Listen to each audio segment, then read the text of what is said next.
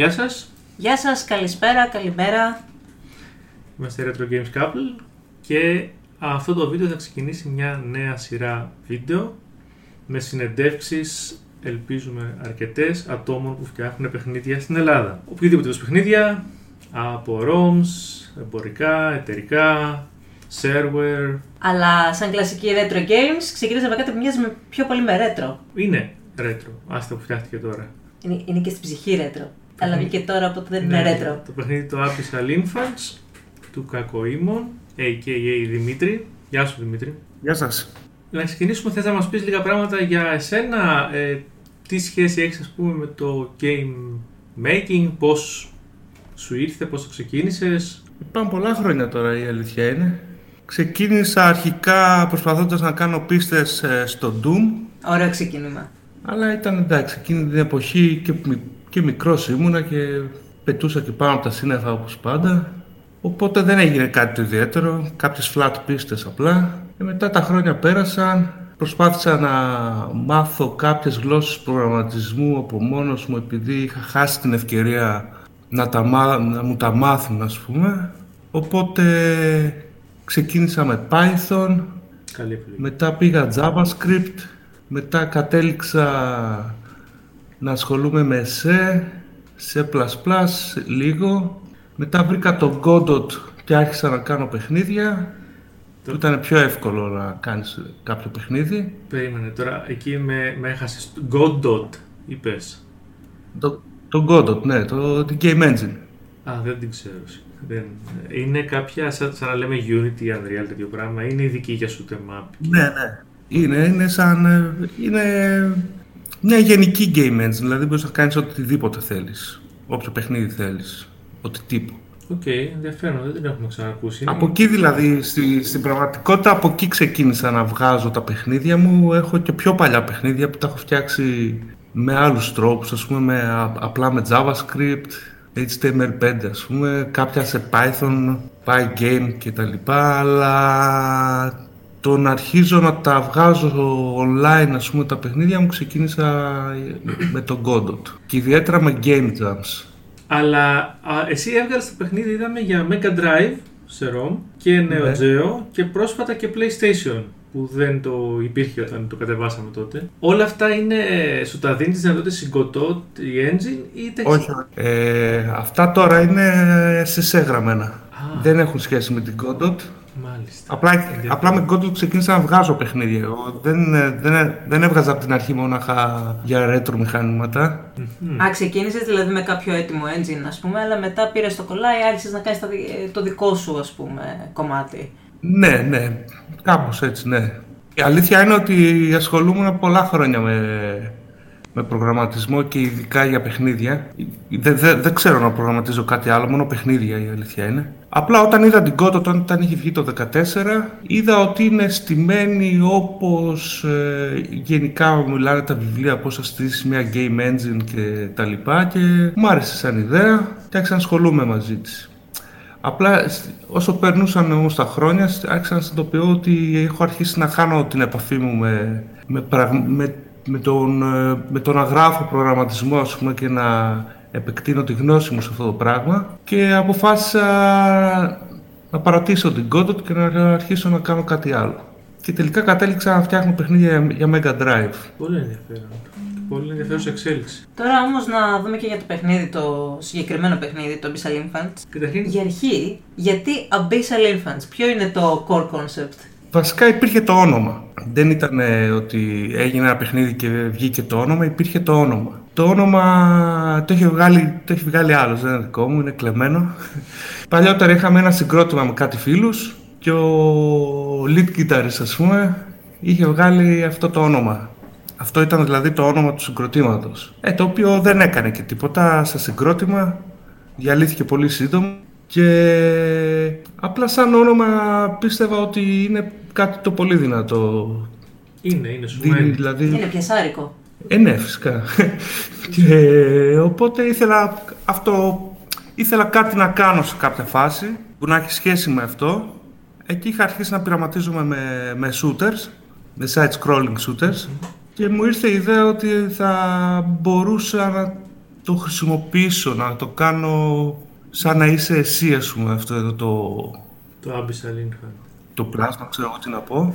Και πιο πολύ βόλευε στα mechanics που ήθελα να κάνω για το παιχνίδι, που είναι το βασικό mechanic είναι, ας πούμε, το dash. Και δεν φαινόταν καλά με διαστημοπλαιάκι αυτό. Δεν μπορούσε να γίνει, δηλαδή, τουλάχιστον εμένα δεν, δεν μου ικανοποιούσε σε διαστημοπλαιάκι να, να κάνει ένα dash έτσι τόσο απότομο. Οπτικά τώρα μιλάμε ή μηχανικά; Οπτικά.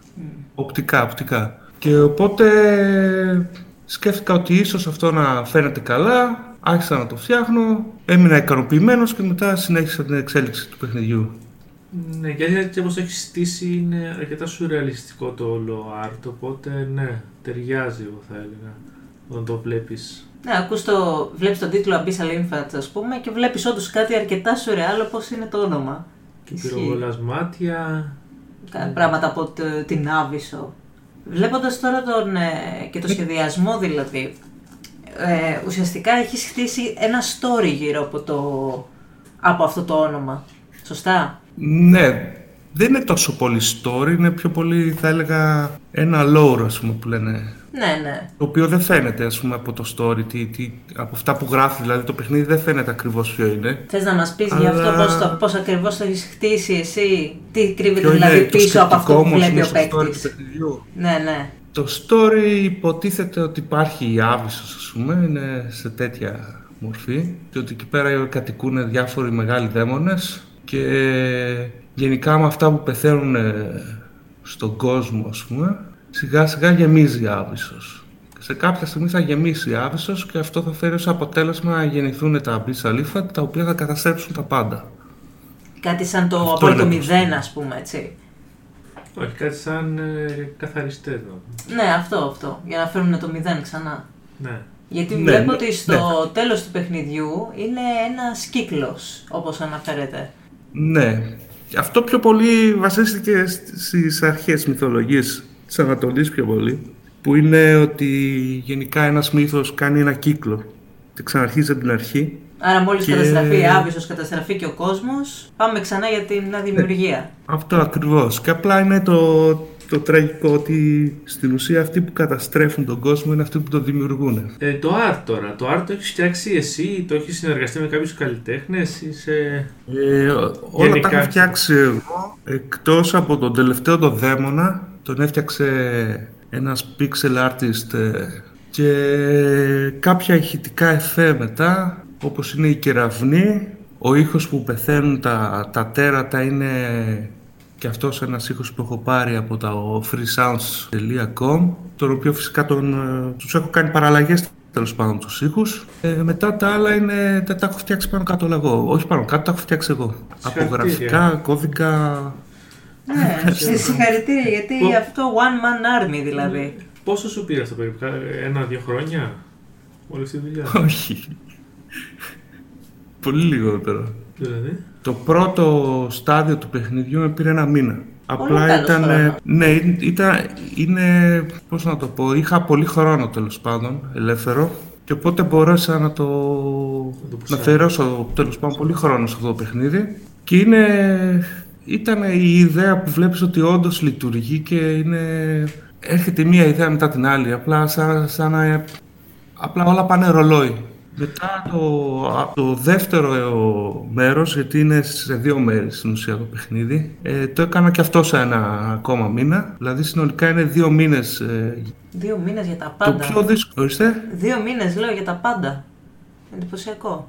Τα πάντα, ναι. Και μετά με πήρε άλλους ε, δύο με τρεις μήνες να το μεταφέρω σε νέο Geo και σε PlayStation. Αλλά μου πήρε πάρα πολύ χρόνο, μπορεί να σας φανεί περίεργο αυτό, το playtesting. Πάρα πολύ χλο- χρόνο. Όχι, Και ήταν το πιο κουραστικό κομμάτι του, της όλης διαδικασίας ήταν αυτό. Κάτι το οποίο δεν το περίμενα από την αλήθεια.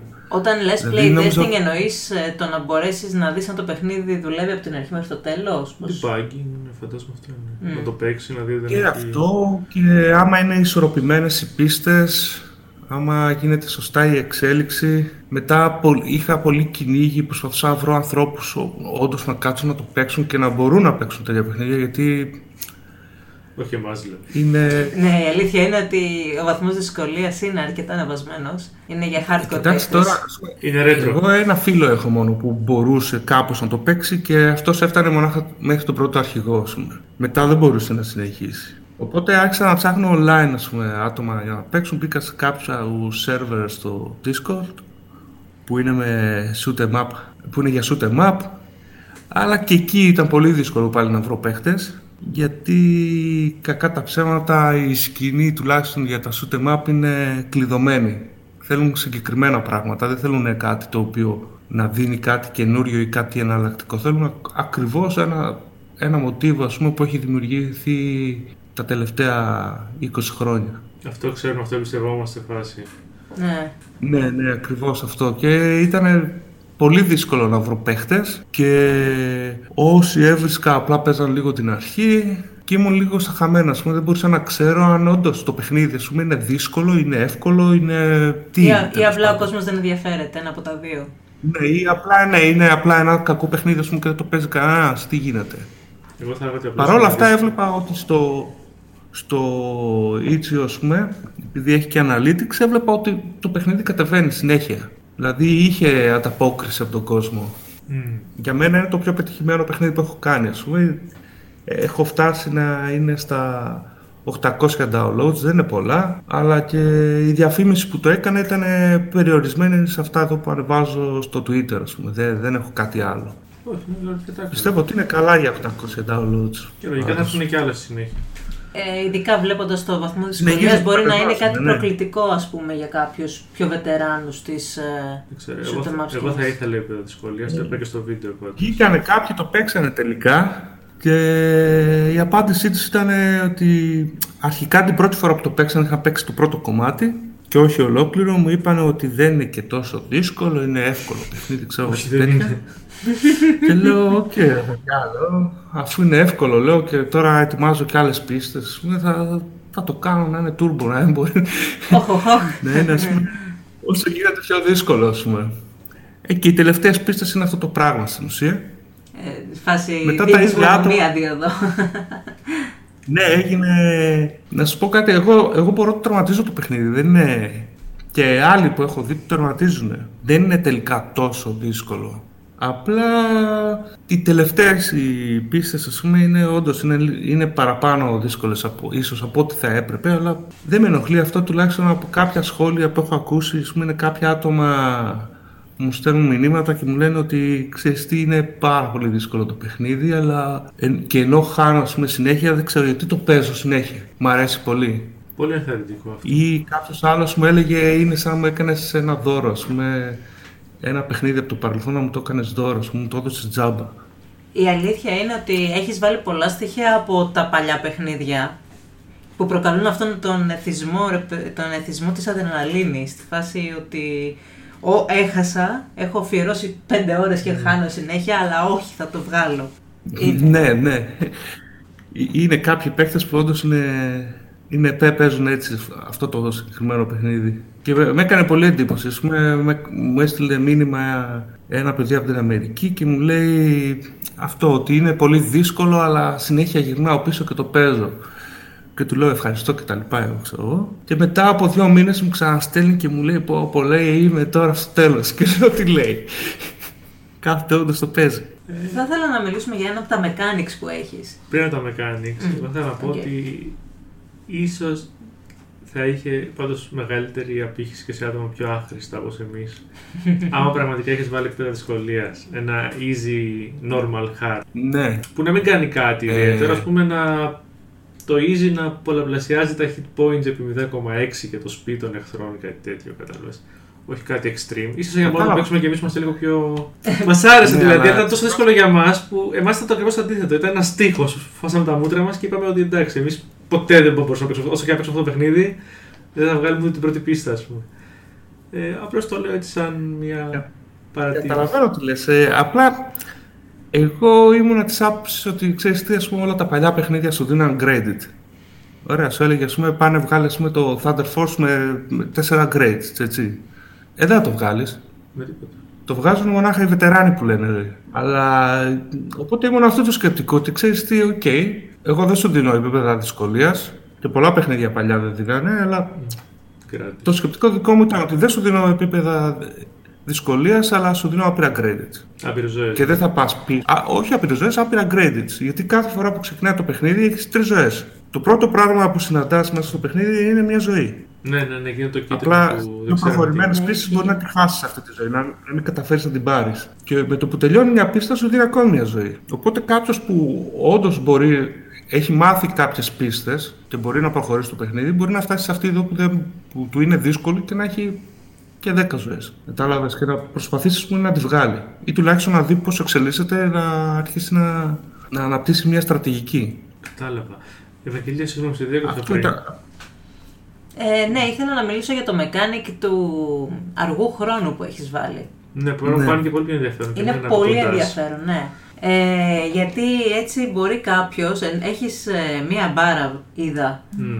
που είναι ενέργειας για τον χρόνο και με, μέσα σε αυτό το χρονικό περιθώριο πρέπει ο άλλος με στρατηγική, όπως ανέφερες πριν, να μ, τον σταματήσει, ε, να καθυστερήσει τον χρόνο για να μπορέσει να προχωρήσει λίγα δευτερόλεπτα πιο πέρα, ας πούμε. Ε, και μετά να, φυσικά θα πρέπει, το, το catch είναι ότι αν το χρησιμοποιήσει σε λάθος ε, στιγμή, προφανώς μπορεί αργότερα να τα βρει κάποιος κούρα. Θα ήθελα να μιλήσουμε για αυτό το mechanic όσο αφορά το concept των Abyssal Infats, αλλά και γενικά τι σε όθησε να το χρησιμοποιήσεις πέρα από τον DAS. Πιο πολύ πειραματισμός ήταν από την αλήθεια. Γιατί τώρα μιλάμε για ένα παλιό μηχάνημα, το Mega Drive, έτσι, το οποίο είναι στα 7,5 MHz και δεν έχει ε, floating point τώρα. Δεν ας έχει πούμε, δεκαδικούς. FPU, δεν ξέρω. Ναι.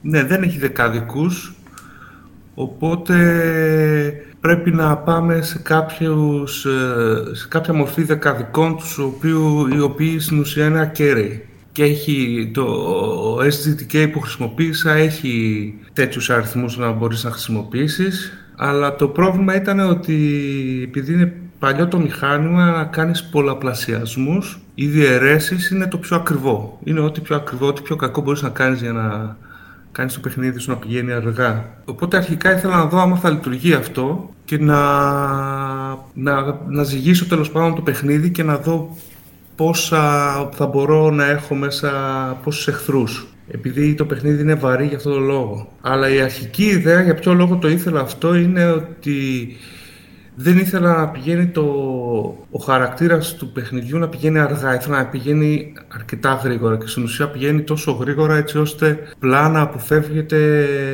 να περάσει μέσα από εχθρούς. Αλλά αυτό έχει σαν αποτέλεσμα ότι είναι δύσκολο να το χειριστείς, δηλαδή να, να μπεις στην ευθεία με έναν εχθρό και να τον πυροβολήσεις.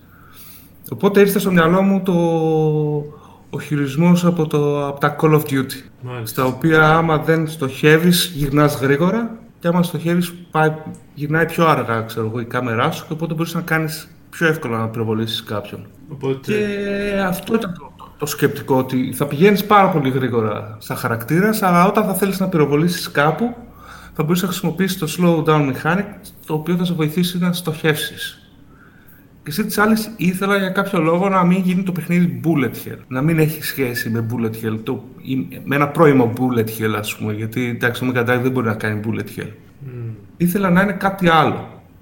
Να, και να αναγκάσει τον παίχτη να προσπαθήσει να στοχεύσει. Κάτι το οποίο έχει πεθάνει στα scrolling shoot 'em ups εδώ και δεκαετίες. Και προσωπικά το απεχθάνομαι. Δηλαδή δεν θεωρώ ότι είναι shoot 'em up κάποιο παιχνίδι το οποίο πυροβολάς και πιάνουν οι σφαίρες σου τη μισή οθόνη. ας πούμε. Δεν, για μένα δεν είναι shoot 'em up αυτό, είναι κάτι άλλο. εντάξει, είναι ένα παρακλάδι, θα έλεγα εγώ, τον shoot 'em up, το Ναι, οποίο αναπτύχθηκε είναι- από είναι το τα 90 bullet και αυτό hell. και ναι, τα τελευταία χρόνια έχει μια Ναι, αναβίωση. είναι... ναι, φυσικά έχει αναβίωση γιατί γενικότερα έτσι, τα φανταχτερά χρώματα και τα πολλά εφέ που γεμίζουν την οθόνη για κάποιο λόγο έχουν πέρασει τα τελευταία χρόνια. Σαν τα έντομα, ξέρω εγώ, στο φως. Έχουν εκρήξει φουλ, δεν ξέρω σε Ευαγγελία τα έχεις δει αυτά τα τελευταία 5-6 χρόνια που έχουν αρχίσει και βγαίνουν συνέχεια. Κάτι καρούγκα, κάτι τέτοια. Δεν έχω προσέξει, η αλήθεια είναι.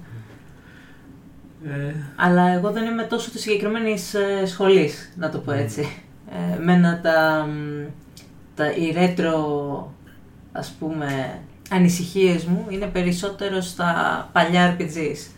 Οπότε, ναι. πολύ πιο αργά. Στα ιαπωνικά εννοείς, έτσι; Ναι. Όχι απαραίτητα. Ε, Πάντως αυτό που δεν καταλαβαίνουν πολλοί που παίζουν το παιχνίδι είναι ότι το πιο σημαντικό mechanic του παιχνιδιού είναι το dash. Και ιδιαίτερα μετά τον πρώτο αρχηγό στην έκδοση Mega Drive. Γιατί μετά μπορείς να κάνεις dash και όταν κάνεις dash πυροβολάει και πιο πολλές σφαίρες. Οπότε σου δίνει μια δυνατότητα να μπορείς να, να κάνεις dash πάνω κάτω ας πούμε, στην οθόνη και να γεμίσεις στην ουσία την, ε, την οθόνη με σφαίρες. Αλλά είναι κάτι το οποίο θα πρέπει να ανταλλάξεις με τη σταθερότητα του σκάφου σου, πούμε, του, του παίκτη σου. Δηλαδή δεν μπορείς να πετάς πολλές σφαίρες σε αυτό το παιχνίδι και να είσαι απλά γατζωμένο σε ένα συγκεκριμένο σημείο. Δεν μπορείς να το κάνεις αυτό. Είσαι αναγκασμένος να πηδάς πέρα δόθε και να καταλαβαίνεις που θα πας γιατί αλλιώς ε, θα βρεθείς σε, σε άρρωστες εκπλήξεις. Ε, είναι και αυτό που έλεγες ότι από ένα σημείο και μετά θέλει αρκετή στρατηγική. Θέλει να ξέρεις, ε, τι, να έχεις σκεφτεί τι θα κάνεις σαν το σκάκι. Ε, όχι και σαν το σκάκι, εντάξει. Ε, πώς; Πού θα βάλεις το κομμάτι Άμα πας σε λάθος μέρος, ούψ, πάνε τα μπισαλίμφαντς. Ναι, πρέπει να κάνεις μια αλφα στρατηγική, ναι. Γιατί αλλιώς δεν, δεν θα καταφέρεις να, να τη βγάλεις στην πίστα. Και πρέπει, είναι κάποιοι εχθροί ας πούμε, που πρέπει να φύγουν όσο γίνεται πιο γρήγορα. Γιατί άμα δεν φύγουν και μείνουν μέσα, λογικά θα σκοτώσουν. Η αλήθεια είναι ότι όταν αυτό το DAS, επειδή εμείς δεν το παρατηρήσαμε με τον ίδιο τρόπο ε, που το αναφέρεις, είναι μάλλον γιατί το παιχνίδι είναι κάτι το οποίο θα καταλάβει πολύ περισσότερο κάποιος ο οποίος όντως έχει παίξει πολύ ναι, αυτό το στυλ παιχνίδια. Πιο μίστη. Πιο και θέλει απλά να τελειώνει με τις πίστες, να δει τις πίστες, να περάσει, ξέρω εγώ, να πάει προς το τέλος. Οπότε θα, θα δεις σίγουρα την ταχύτητα και το dash mechanic για να μπορέσει να κάνει περισσότερα πράγματα. Κοίτα, αυτό ίσως να ήταν και δικό μου κακό design. Δεν το περίμενα και ίσως και από την απειρία μου να είναι. Δηλαδή, εγώ περίμενα ότι οι παίχτες όταν θα βλέπαν ένα καινούριο μηχάνικ, ας πούμε, ότι θα πειραματιζόντουσαν πάνω σε αυτό. Και το αποτέλεσμα ήταν, ας πούμε, ναι, σε αυτούς που έχω δει να παίζουν, να, να κάνει, ας πούμε, dash πριν πάρει το upgrade, να βλέπει ότι απλά χάνει λίγη ενέργεια από αυτή που θα χρησιμοποιήσει για slow down, και οπότε λέει, ok, εμένα δεν μου κάνει αυτό. Και δεν το ξαναπατάει το κουμπί καθόλου ποτέ. Ενώ, ενώ παίρνει το upgrade και του λέει ότι ξέρεις, τώρα κάνεις dash, ας πούμε, και θα πετάσει και σφαίρες. Και στην ουσία έχεις πολύ μεγαλύτερη δύναμη. Και πάλι τίποτα. Απλά το είχαν εκεί, δεν. Δε. Όχι, εγώ το θέλω λέει για να κάνω slow down. Ενώ εγώ το παιχνίδι το έκανα με το σκεπτικό ότι θα τα χρησιμοποιήσουν και τα δύο, ειδικά στους αρχηγούς. Δηλαδή, στους αρχηγούς, άμα δεν χρησιμοποιήσεις και τα δύο mechanic, ε, θα, θα έχεις πάρα πολύ δύσκολη μέρα. Το οποίο αυτό είναι πολύ καλό design, έχω να πω εγώ. Γιατί ένας καλό boss πρέπει να σε οθεί να χρησιμοποιήσεις ό,τι έχεις στη διάθεσή σου για να το βγάλεις. Ό,τι στο Arsenal. Αυτό είναι πάρα πολύ καλό και πολύ ρέτρο. Βέβαια, ίσως ε, το slowdown ήταν κάτι που έλειπε από τα άλλα παιχνίδια της ε, κατηγορίας και ίσως γι' αυτό ο κόσμος να έπαιζε παραπάνω με αυτό. Ερώτηση τώρα, δεν το γνωρίζω. Ε, υπάρχουν. Όπως ε, όταν έστεινα το παιχνίδι, επειδή το, το dash shooting, ας πούμε, όπως το λέω, ήταν ε, αρκετά δυνατό και φοβόμουν ότι άμα το βάλω στι αρχικές πίστες, ότι στην ουσία θα κατατροπώσει το, το slowdown. Ότι δεν θα χρησιμοποιεί καν slowdown. Και ήθελα να βάλω τον παίχτη να αναγκαστικά σε κάποιες πίστες να χρησιμοποιεί το slowdown, γιατί στην ουσία αυτό θα είναι το μεγαλύτερο του όπλο. Για τις πρώτες τέσσερις πίστες δηλαδή. Και μετά να του παρουσιάσω και το dash, το οποίο από εκεί και πέρα είναι, είναι κάπως πιο ισορροπημένα τα πράγματα γιατί είναι λίγο πιο δύσκολο το παιχνίδι οπότε θα τον αναγκάσει να χρησιμοποιήσει και το dash και το slowdown. Αλλά τελικά δεν λειτουργήσε όπως το περίμενα, η αλήθεια είναι. Είναι Εγώ, ωραίο δηλαδή, σκεπτικό έτσι κι αλλιώς. Δηλαδή. Είναι ωραίο το σκεπτικό βέβαια. Δηλαδή, με μου αρέσει να υπάρχει ένα επανασαρισμένο σύστημα. Αλλά ναι, δεν μπορούμε πάντα να. Βλέπουμε πολλές φορές τα πράγματα να μην πηγαίνουν όπως τα περιμένουμε. Ε, να, να, να αλλάξω λίγο τη συζήτηση, αν μου επιτρέπετε. Έχω δύο ερωτήσεις εγώ που θέλω να κάνω οπωσδήποτε. Mm-hmm.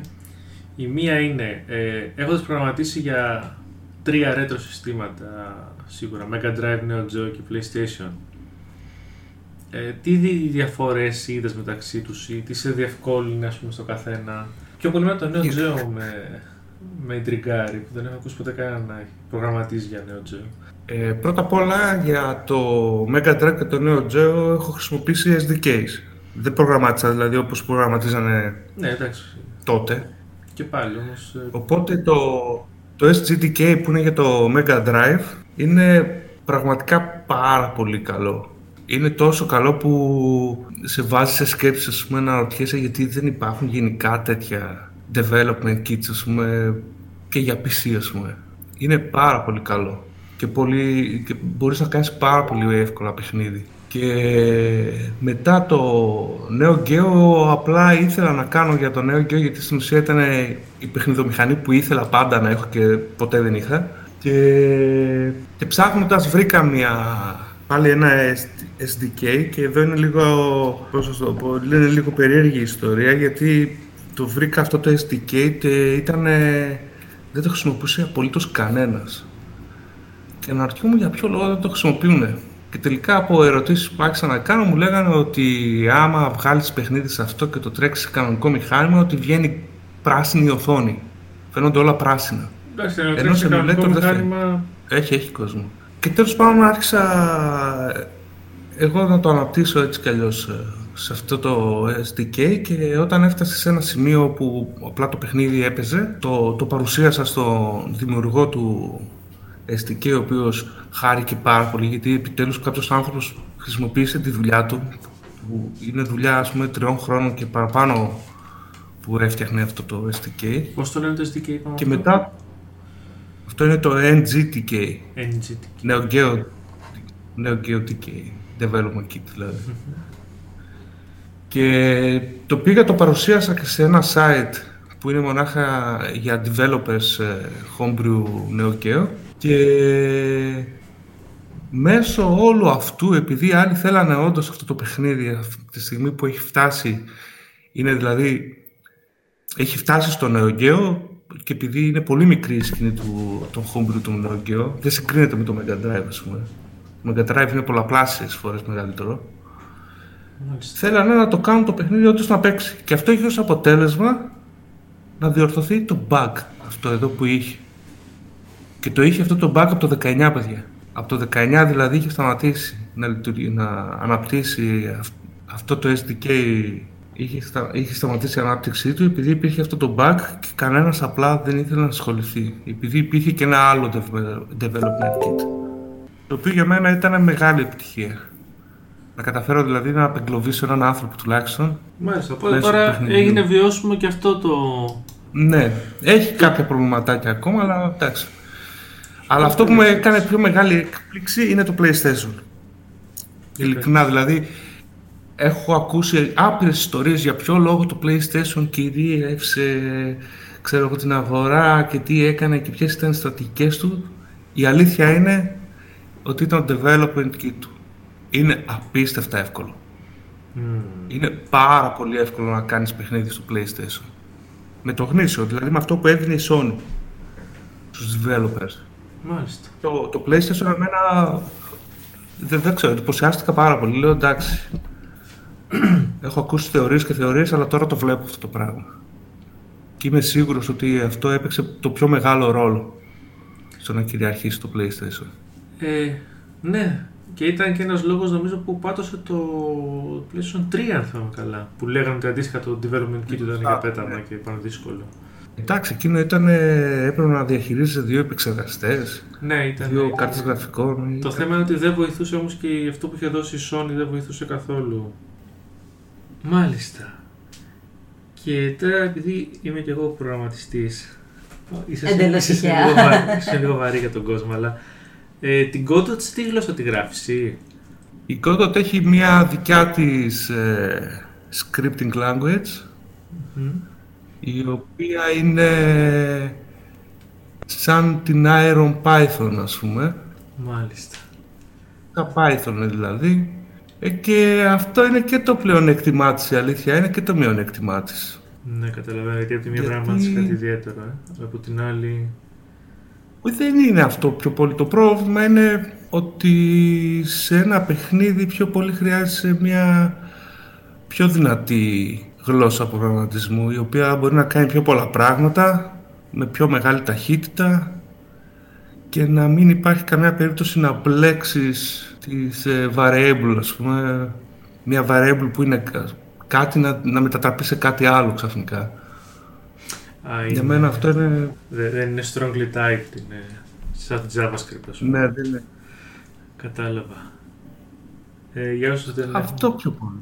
τεχνικό υπόβαθρο, να πούμε ότι αυτό σημαίνει ότι είχε την πορεία μεταβλητή που είναι συμβολοσυρά με γράμματα και ξαφνικά να γίνει νούμερο, από νούμερο να γίνει boolean, true false και γενικά να μετατραπεί σε ό,τι Και θέλεις. τώρα που το εξήγησες, πάλι καταλάβαμε όλοι αυτοί που δεν ξέρουν προγραμματισμό τι έγι- σημαίνει αυτό. Εντάξει, πιστεύω ότι αυτοί που το έσαι ξέρουν λίγο κάτι θα καταλάβουν. Τέλος πάντων, Αυτές είναι ιστορίες για άλλα επεισόδια. Ε, η δεύτερη ερώτηση που θέλω να κάνω είναι ως Έλληνας τώρα, κατά πόσο βλέπεις βιώσιμη την αγορά ελληνικών video games και κατά πόσο είναι βιώσιμο κάποιος να γίνει προγραμματιστής video games ή αντίστοιχα κατάλαβες, να, να το προωθήσει ως, ξέρεις, επάγγελμα, ως ασχολία, Ναι, χόμπι. κάνεις επάγγελμα, ναι. Πιστεύω ότι είναι πάρα μα πάρα μα πάρα πολύ δύσκολο.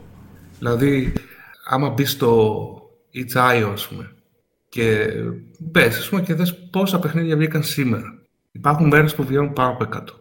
Ή άμα το πάμε στη retro την κατάσταση, ας πούμε, τη δικιά μου, στο Mega Drive, πάνε, δες, ας πούμε, τα, τα top παιχνίδια που βγάζουν τώρα.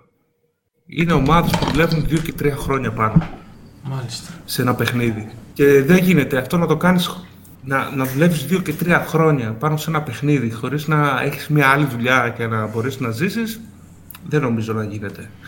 Δηλαδή μιλάμε ότι θα πρέπει να έχεις ένα κεφάλαιο Ναι, το, να, για να δουλέψεις δύο και τρία χρόνια. Ε, δεν γίνεται. Αλλά το μεγαλύτερο πρόβλημα είναι ότι έχει γίνει, είμαστε στην, στο indie κράχα, ας πούμε. Σκάει φούσκα, σιγά σιγά, με το indie. Τουλάχιστον έτσι πιστεύω εγώ. Βγαίνουν πάρα μα πάρα πολλά παιχνίδια. Καθημερινά. ναι, και στο Steam, άμα κοιτάξεις, πλέον είναι χι- χιλιάδες, μην πω δεκάδες χιλιάδες πια τα παιχνίδια. που- Και τώρα, ας πούμε, παλιότερα υπήρχε ο τίτλος ο indie developer, ας πούμε, έτσι. Και ήταν δύο-τρία άτομα που φτιάχναν ένα παιχνίδι. Ε, τώρα πια είναι εταιρείες που ονομάζουν, ε, απο- αυτοαποκαλούνται indie developers, ok, δεν έχουν ένα μεγάλο publisher από πίσω τους και θεωρητικά είναι όντως indie. Ναι, όταν αυτοί έχουν ένα budget, ας πούμε, 200 και 300 χιλιάρικα, ε, δεν μπορεί τώρα να πάει ο άλλος μόνος του να κάτσει να πάρει το πενάκι του που λέει ο λόγος και να αρχίσει να σχεδιάζει και να κάνει ένα παιχνίδι. Απλώς είμαστε σε μια εποχή τώρα Ίσως. που. Είναι σαν τις ταινίες, εγώ νομίζω. Γιατί όταν έχεις φτάσει τώρα ένα παιχνίδι να κοστίζει 9 και 10 και 20 εκατομμύρια να φτιαχτεί, ένα AAA στο εξωτερικό, όντως τα 300 χιλιάρια για αυτούς είναι ψίχουλα, είναι indie. Είναι όντως Και στις ταινίες το ίδιο. Δηλαδή βλέπω. Γιατί είχα περάσει εγώ λίγο και προσπάθησα να περάσω κάποτε και από το, το καλλιτεχνικό χώρο το σκηνοθετικό, ας πούμε. Ανεπιτυχώ. Ε, βλέπω τώρα no budget festival, ας πούμε, και λέει ότι no budget θεωρείται από 70.000 ευρώ και κάτω. Εντάξει, 70.000 ευρώ δεν βγάζει μόνο το χρόνο εδώ στην Ελλάδα, ας πούμε. Ναι, τι να- ούτε στα πιο τρέλα μας όρια τώρα 70.000 η ταινία να κοστίζει. Δηλαδή είναι, είναι και άλλα τα ποσά μεταξύ του τρίτου κόσμου, του δεύτερου κόσμου που είμαστε εμείς και Του ποιου. το ανεπτυγμένο. Του ποιου. της Αμερικής, ας πούμε, που εντάξει είναι άλλα, άλλα τα δεδομένα. Νομίζω Αμερική, Γερμανία, Αγγλία ήταν. Τι θεωρείται πολλά λεφτά και indie. Έχει να κάνει και με τη βιομηχανία γενικότερα και πώς έχει κάποιοι οι οποίοι είχαν ένα head start πολλών δεκαετιών και πολλών ε, παραγωγών, να το πω έτσι, και χορηγών σε αυτές τις παραγωγές. Ε, στο τέλος καταλήγει και τον πιο ξέρεις και αν, κάποιο, και αν αυτός που ξέρεις που σε βοηθάει να θέλει να ασχοληθεί με το ε, χόμπι ουσιαστικά που κάνεις κι εσύ. Δηλαδή, όταν έχεις ας πούμε και μια ομάδα που φτιάχνει ένα video game στην προκειμένη περίπτωση, να έχεις έναν άνθρωπο που να θέλει να χρηματοδοτήσει αυτό το video game, άσχετα αν ο ίδιος ασχολείται ή όχι. Και να το προωθήσει. Ταυτόχρονα. Αυτό είναι το, το πιο μεγάλο πρόβλημα, αυτό είναι, ξέρετε.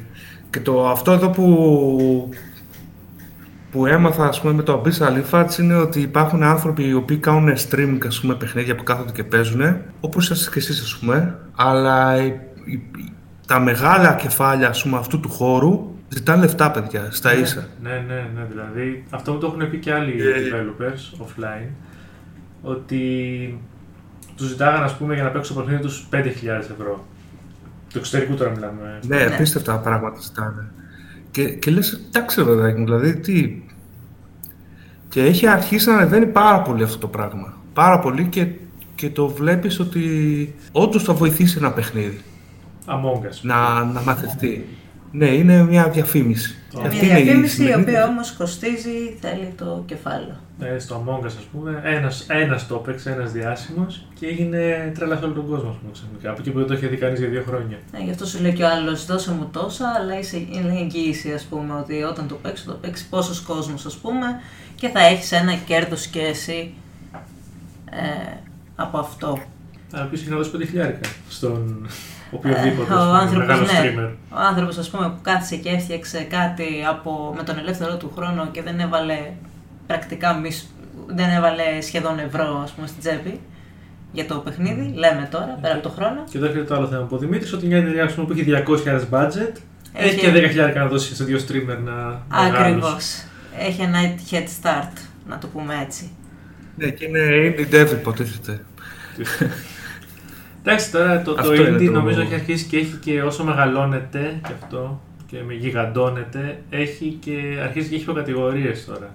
Τους επαγγελματίες indie ας πούμε, τους indie indie, τους zero budget indie, κάπως έτσι το βλέπω εγώ. Ανεπίσημα ότι Ανεπίσημα όμως. Αυτό Ναι. είναι μεγάλο, μεγάλη κουβέντα το τι είναι επίσημο και τι είναι επίσημο. Τώρα, όταν βλέπεις μια εταιρεία που έχει βγάλει 4-5 παιχνίδια και ακόμα λέει ότι είμαστε indie developers και τα πουλάει εμπορικά στο Steam και βγάζει λεφτά, ε, κάπου δεν είσαι πια indie developer, φίλε. Ξέρεις. Binding of Isaac, π.χ. Ναι, Ναι, ε, είσαι μια μικρή επιχείρηση.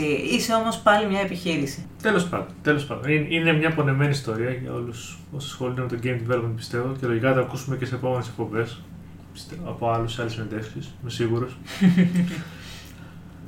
Εγώ πάντως είμαι της άποψης ότι από τη στιγμή που δεν βγάζεις λεφτά πρέπει να το, να το χαίρεσαι. Ούτε να κάτσεις να πεις «Α, αυτό θα το παίξει, θα αρέσει τον κόσμο, α, δεν θα αρέσει τον κόσμο». Τίποτα. Κάνε ένα παιχνίδι που θα θέλεις να το παίξεις εσύ. Που θα γυρίσεις μετά από δύο-τρεις μήνες, ξέρω εγώ, και θα πεις «Για κάτσε να το ξαναπαίξω». Και θα πεις «Ήταν παιχνιδάρα, ρε». Γιατί έφτιαξα. Κατάλαβες. Ναι, ας πούμε, ωραίο ρε. Το φτιάξα εγώ, ας πούμε. Και αυτός ήταν και ένας λόγος που ήθελα να το κάνω στο Mega Drive, η αλήθεια είναι. Γιατί emulator για Mega Drive θα υπάρχουν για πάντα. Για το τωρινό PC δεν ξέρω. Δεν το ξέρω, δηλαδή. Οπότε θα το- Ναι. Όχι, είναι καλό σκεπτικό όταν κάποιος θέλει να φτιάξει ένα τέτοιο παιχνίδι. Και η σύντηση τη άλλης ήταν ότι έφτιαχνα arcade παιχνίδια πολύ και ενώ αρχικά προσπαθούσα να, να βρω physics engines, ας πούμε, για να χρησιμοποιήσω, έχω χρησιμοποιήσει ας πούμε, box DOT και ε, συνειδητοποίησα από κάποια φάση και μετά ότι ξέρεις τι, εγώ χρειάζομαι μονάχα απλά τετράγωνα. Άξισα light box που τα λέμε. Και Δεν χρειάζομαι τίποτα άλλο. Για, για collision detection λέμε τώρα ή γενικά για, για physics; Για physics ένα arcade παιχνίδι, ας πούμε, δεν, δεν χρειάζεσαι physics engine. Σε ένα arcade παιχνίδι. Άμα πας να κάνεις κάτι πιο πολύπλοκο, δεν χρειάζεσαι, αλλά σε ένα απλό παιχνίδι, ένα arcade παιχνίδι, δηλαδή όπως ήταν τα παλιά, δεν χρειάζεσαι physics engine. Ναι, και δεν Και είχαν α- τα παλιά. άμα δείτε, φυσικά δεν είχαν, δεν μπορούσαν να έχουν. Ας πούμε, χθες έβλεπα έβλεπα Γιατί δεν μια, είναι... μια game development ομιλία από έναν τύπο που φτιάχνει παιχνίδια για NES που έλεγε για το collision detection και τα physics στο Contra. και ήταν αυτό ακριβώς. Το άλλο με τετράγωνα για να είναι και εύκολο στον υπολογισμό. Γιατί με τετράγωνο μπορεί να το κάνεις μια προσταφαίρεση εύκολα. Ναι, συγγνώμη που το διέκοψα. Απλώς επειδή έτυχε και ήταν πολύ πρόσφατο αυτό. Μόλις χθες, προηγούμενα της συνέντευξης. Απλά αυτό, ναι. Ότι στην ουσία δεν χρειάζεται. Για να κάνεις ένα παιχνίδι δεν χρειάζεται όλα αυτά που σου δίνει μια game engine τώρα πια. Δηλαδή, να- άμα θες να κάνεις ένα arcade και πας να το κάνεις στον κόντο στη Unity στην Unreal, στην ουσία θα α, ανεβάζεις τις απαιτήσεις του παιχνιδιού σου για πράγματα τα οποία δεν χρειάζεται και απλά είναι αναγκαστικά να είναι μέσα στην engine. Και, και απομακρύνεσαι και από τη φιλοσοφία πώς είναι στημένη μια engine. Πώς πρέπει ένα παιχνίδι να, να είναι φτιαγμένο. Ποιο είναι αυτό το λεγόμενο game loop, ας πούμε; Ε, και τώρα μετά από αυτό το παιχνίδι που το είδες, το δοκίμασες, το έφτιαξες, το, Το ολοκλήρωσες. το ολοκλήρωσες. Είναι ένα ολοκληρωμένο, πετυχημένο θα έλεγα εγώ, project. Ε, τι σκοπεύεις να κάνεις πιο μετά; Έχεις, είπες ότι ε, έκανες και άλλα παιχνίδια, τώρα έχεις αυτό βέβαια, ολοκληρωμένο. Τι σκέφτεσαι να κάνεις; Εγώ τώρα σκέφτομαι να κάνω ένα adventure παιχνίδι, Οπ, οπ. το οποίο δεν ξέρω αν είδατε, έχω ένα adventure πάνω ήδη. Και θα είναι σε λίγο... Βασικά οι επιρροές είναι από το Last Express, δηλαδή θα είναι το να κρυφακούς, θα είναι βασικό μηχαν... η μηχανική του παιχνιδιού. Και θέλω να έχει και time loop μέσα. Το Last Express, ε, κάτσε, το αρχαίο ή το... Νομίζω υπάρχει και ένα καινούργιο. αρχαίο, το καλό. αρχαίο, ναι, οκ. Ε, ναι. Απλά θα είναι δισδιάστατο, θα είναι πάλι για Mega Drive. Έχω γράψει ε, την engine ήδη όταν είχα βγάλει ένα, πιο μικρό, ένα μικρό παιχνίδι. Το Scream Mr. Jack έτσι λέγεται. Μάλιστα. Και αυτό, αυτό σκέφτομαι τώρα θέλω να αναπτύξω να κάνω ένα παιχνίδι λίγο πιο μεγάλο πιο μεγάλο ενώντας σε χρόνο. Δεν θα, δεν θα δώσω λεφτά ας πούμε πάλι με τίποτα. Γιατί είναι το χόμπι μου απλά και το έχω αποδεχτεί. Είναι το χόμπι μου και δεν με ενδιαφέρει πια. Είμαι σε αυτή την κατηγορία. Παλιότερα πίστευα ότι ίσως να μπορέσω να μπω μέσα στη σκηνή, ας πούμε, αλλά βλέποντας το πώς λειτουργεί είναι κάτι το οποίο δεν θέλω να συμμετάσχω, δηλαδή να... Το ίδιο ακριβώς είμαι εγώ με τη φωτογραφία. Επειδή ασχολούμαι με φωτογραφία, είμαι εντελώς χομπίστας καλλιτέχνης. Δεν θέλω να ασχοληθώ με την επαγγελματική φωτογραφία καθόλου. Δεν θέλω. Είναι για ακριβώς ίδιους λόγους. Πάνω κάτω. Είδα πώς δουλεύει και δεν μου αρέσει το επαγγελματικό κομμάτι. Ναι, και όσο προσπάθησα εγώ να μπω μέσα, συνειδητοποίησα ότι στην ουσία ή θα μπω μέσα για πενταροδεκάρες και θα χάσω και στην ουσία και το, και το χόμπι μου, δηλαδή δεν θα έχω χόμπι πια. Και θα είναι Θα είναι ευχάριστο. κάτι που θα... Ή θα το κρατήσω σαν χόμπι και θα κάνω απλά ό, όταν μου έρχεται κάτι κατά νου που πιστεύω ότι είναι ωραίο, θα προσπαθώ να το υλοποιήσω. Σε ευχόμαστε κάθε επιτυχία στο μέλλον. Ευχαριστώ. Πες μας να το ευχαριστώ. φτιάξετε Εσάς. επόμενα παιχνίδια να τα παίξουμε και αυτά. Ναι, θα χαρούμε πολύ να τα δούμε. Και νομίζω κάπου εδώ. Θα πρέπει σας να- στείλω link. Ευχαριστούμε. Κάπου εδώ πρέπει να ολοκληρώσουμε. Ε, κοντεύουμε τη μια ώρα. Καθαρού χρόνου. Ξέρω που θα βγει στο edit. Ε, εντάξει, θα βγει λίγο λιγότερο. Οπότε, ναι, ήμασταν η Retro Games Couple και ήταν ο Κακοήμων, Δημήτρης. ο Δημήτρης. Έχεις να πεις κάτι τελευταίο πριν κλείσουμε; Όχι τίποτα, ευχαριστώ πολύ. Και εμείς Και ευχαριστούμε. εμείς ευχαριστούμε. Γεια σου. Και γεια σε όλους. Γεια σας.